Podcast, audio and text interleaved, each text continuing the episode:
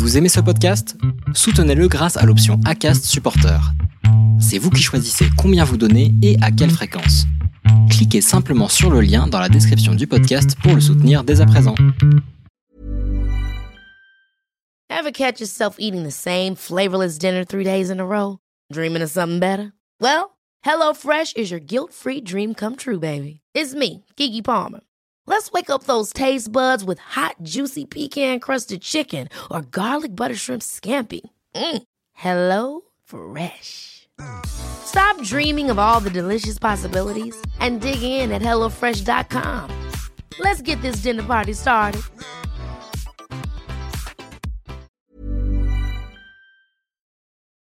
Les déviations racontent les histoires de celles et ceux qui ont changé de vie. Pour nous suivre et ne rien manquer de nos actualités, rendez-vous sur notre site, abonnez-vous à notre chaîne YouTube, notre page Facebook, notre compte Instagram et suivez nos podcasts sur Acast. Tout de suite, un nouvel épisode, une nouvelle histoire, une déviation.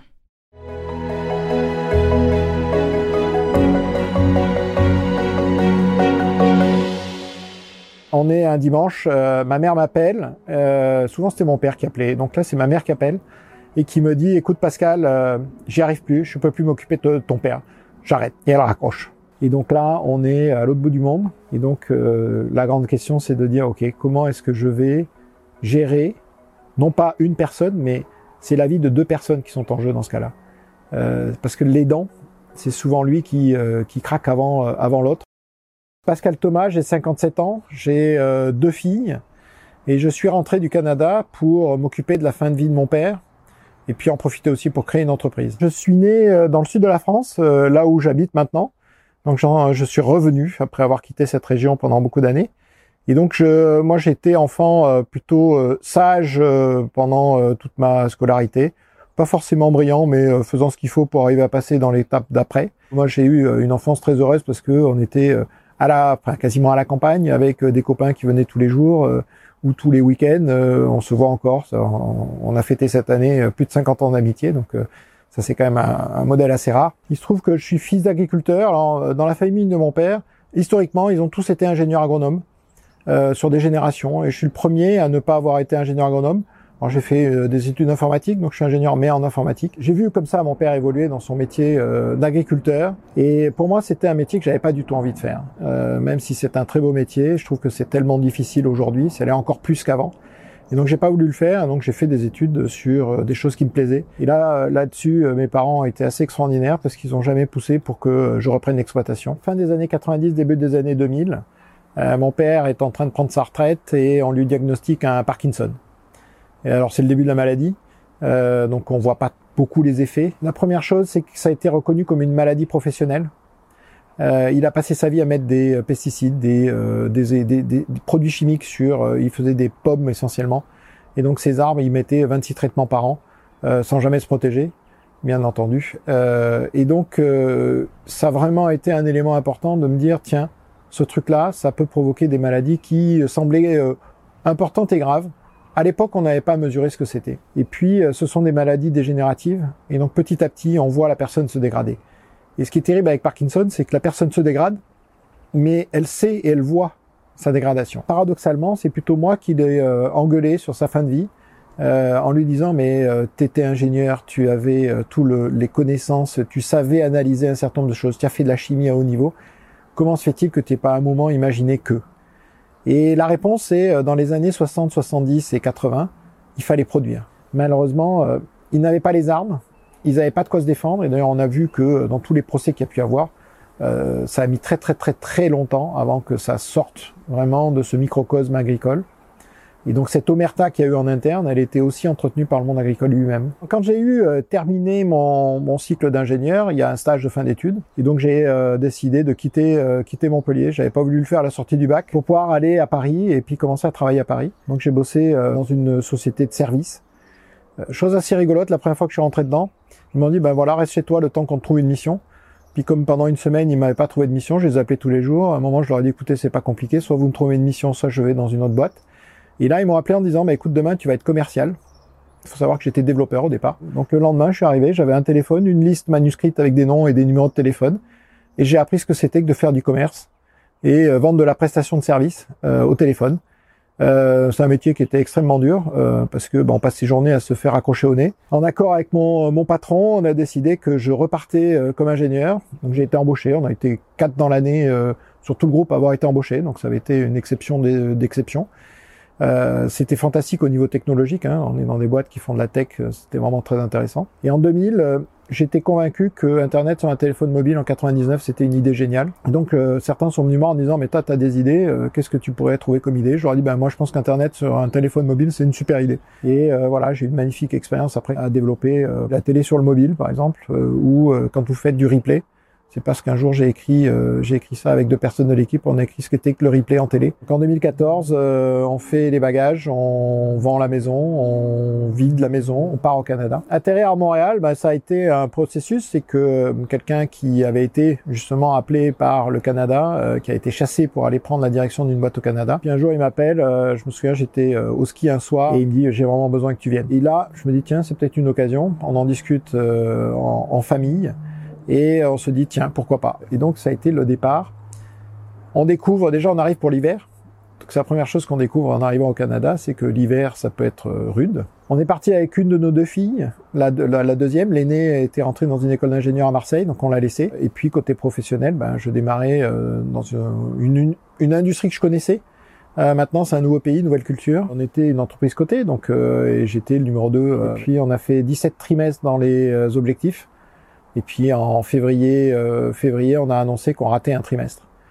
Et là, euh, tout s'est enchaîné, c'est-à-dire que les actionnaires et certains actionnaires se sont regroupés. Fin décembre 2017, euh, je reçois un message du nouveau patron qui me dit j'aimerais bien te voir ce soir à mon hôtel. Et quand j'arrive, ben, en 15 secondes, il me dit j'ai une mauvaise nouvelle pour toi, j'ai décidé de couper ton job. 30 secondes après, mon email était coupé. Tu n'as pas le droit de revenir au bureau demain. Et donc ça se passe comme ça. C'est ultra violent. Ça fait peut-être un mois que je, que je suis à la maison après m'être euh, m'être fait virer. Et donc euh, on est un dimanche, euh, ma mère m'appelle.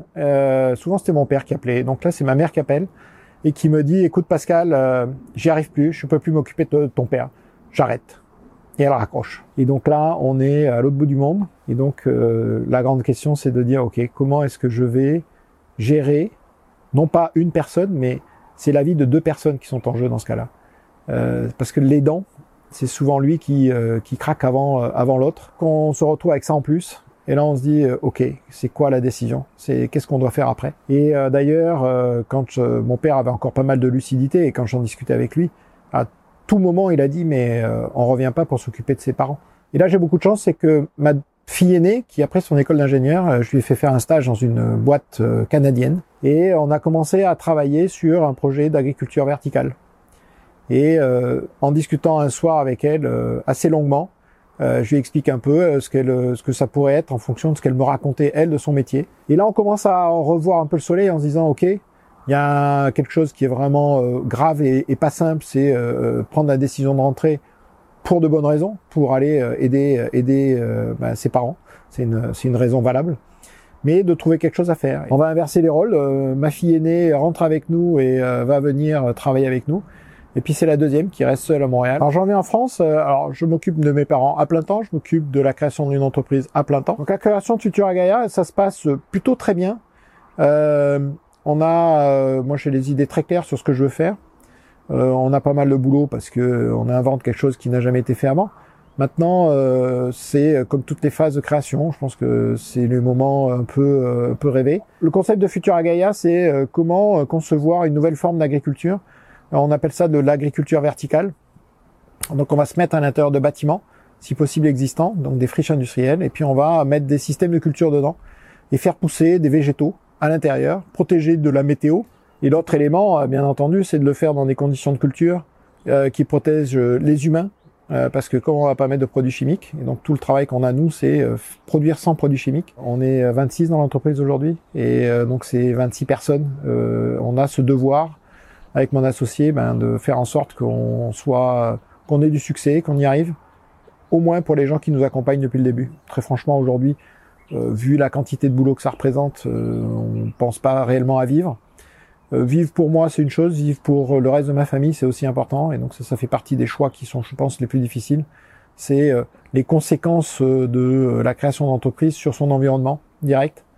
Donc ça, il faut un moment que ça, ça s'allège un peu, sinon je pense que c'est invivable. M'occuper de mes parents, euh, c'est surtout m'occuper des bêtises de mon père. Un des problèmes de Parkinson, c'est que on est pris de, euh, de délire de temps en temps. Et donc mon père décidant de faire de l'électricité et donc de détruire une partie de l'installation. Et donc euh, il y avait ce stress permanent qui est de se dire qu'est-ce qu'il est en train de faire. Donc on n'arrêtait pas de lui courir après. Et ce qui est terrible, c'est que on sait que la maladie provoque ça. Il a accepté de rentrer en EHPAD, mais là on se retrouve en plein avec les confinements. Donc là, on revit euh, voilà les, joies du Covid dans cette période-là. Euh, ça n'a pas duré très longtemps puisqu'il est mort trois mois après son entrée en EHPAD. Je pense que pour lui, c'était la meilleure chose qui puisse lui arriver. Euh, et on, est bien sûr toujours très triste de, ce moment-là. Mais voilà, ça a été beaucoup plus court que ce qu'on aurait pu redouter. et pour lui, je pense que c'était une délivrance. Et pour pour maman, je pense qu'elle est en train de se remettre et qu'elle a un retrouvé de la santé physique parce qu'il n'y avait plus cette pression physique de s'occuper de quelqu'un. Elle est en train de se reconstruire et euh, je pense qu'elle est plus jeune maintenant qu'elle l'a été il y a deux ans. Donc ça c'est plutôt bien, elle va plutôt très très bien. Est-ce que je regrette de revenir en France? Euh, j'ai toujours tendance à dire qu'il faut jamais regretter. Le Canada est quand même une terre d'accueil plus facile au niveau du business. Est-ce que je pouvais décider de ne pas rentrer pour m'occuper de mon père? Oui, c'est toujours possible. Maintenant, je pense que je m'en serais beaucoup plus voulu. Il fallait revenir. De toute façon, euh, soit on a un petit peu d'amour pour ses parents et on s'occupe d'eux. C'est un énorme sacrifice. Mais voilà, la vie est faite de sacrifices, il faut savoir les faire. Commentez, écrivez-nous, partagez, taguez vos amis. Réagissez avec beaucoup de cœur, de pouces levés et d'étoiles quand on vous le propose. Les Déviations est un média à retrouver sur lesdéviations.fr, Facebook, Instagram, YouTube, iTunes et plein d'autres. Les Déviations n'ont qu'une vocation, raconter des histoires de gens qui ont changé de vie. À très vite pour un prochain épisode.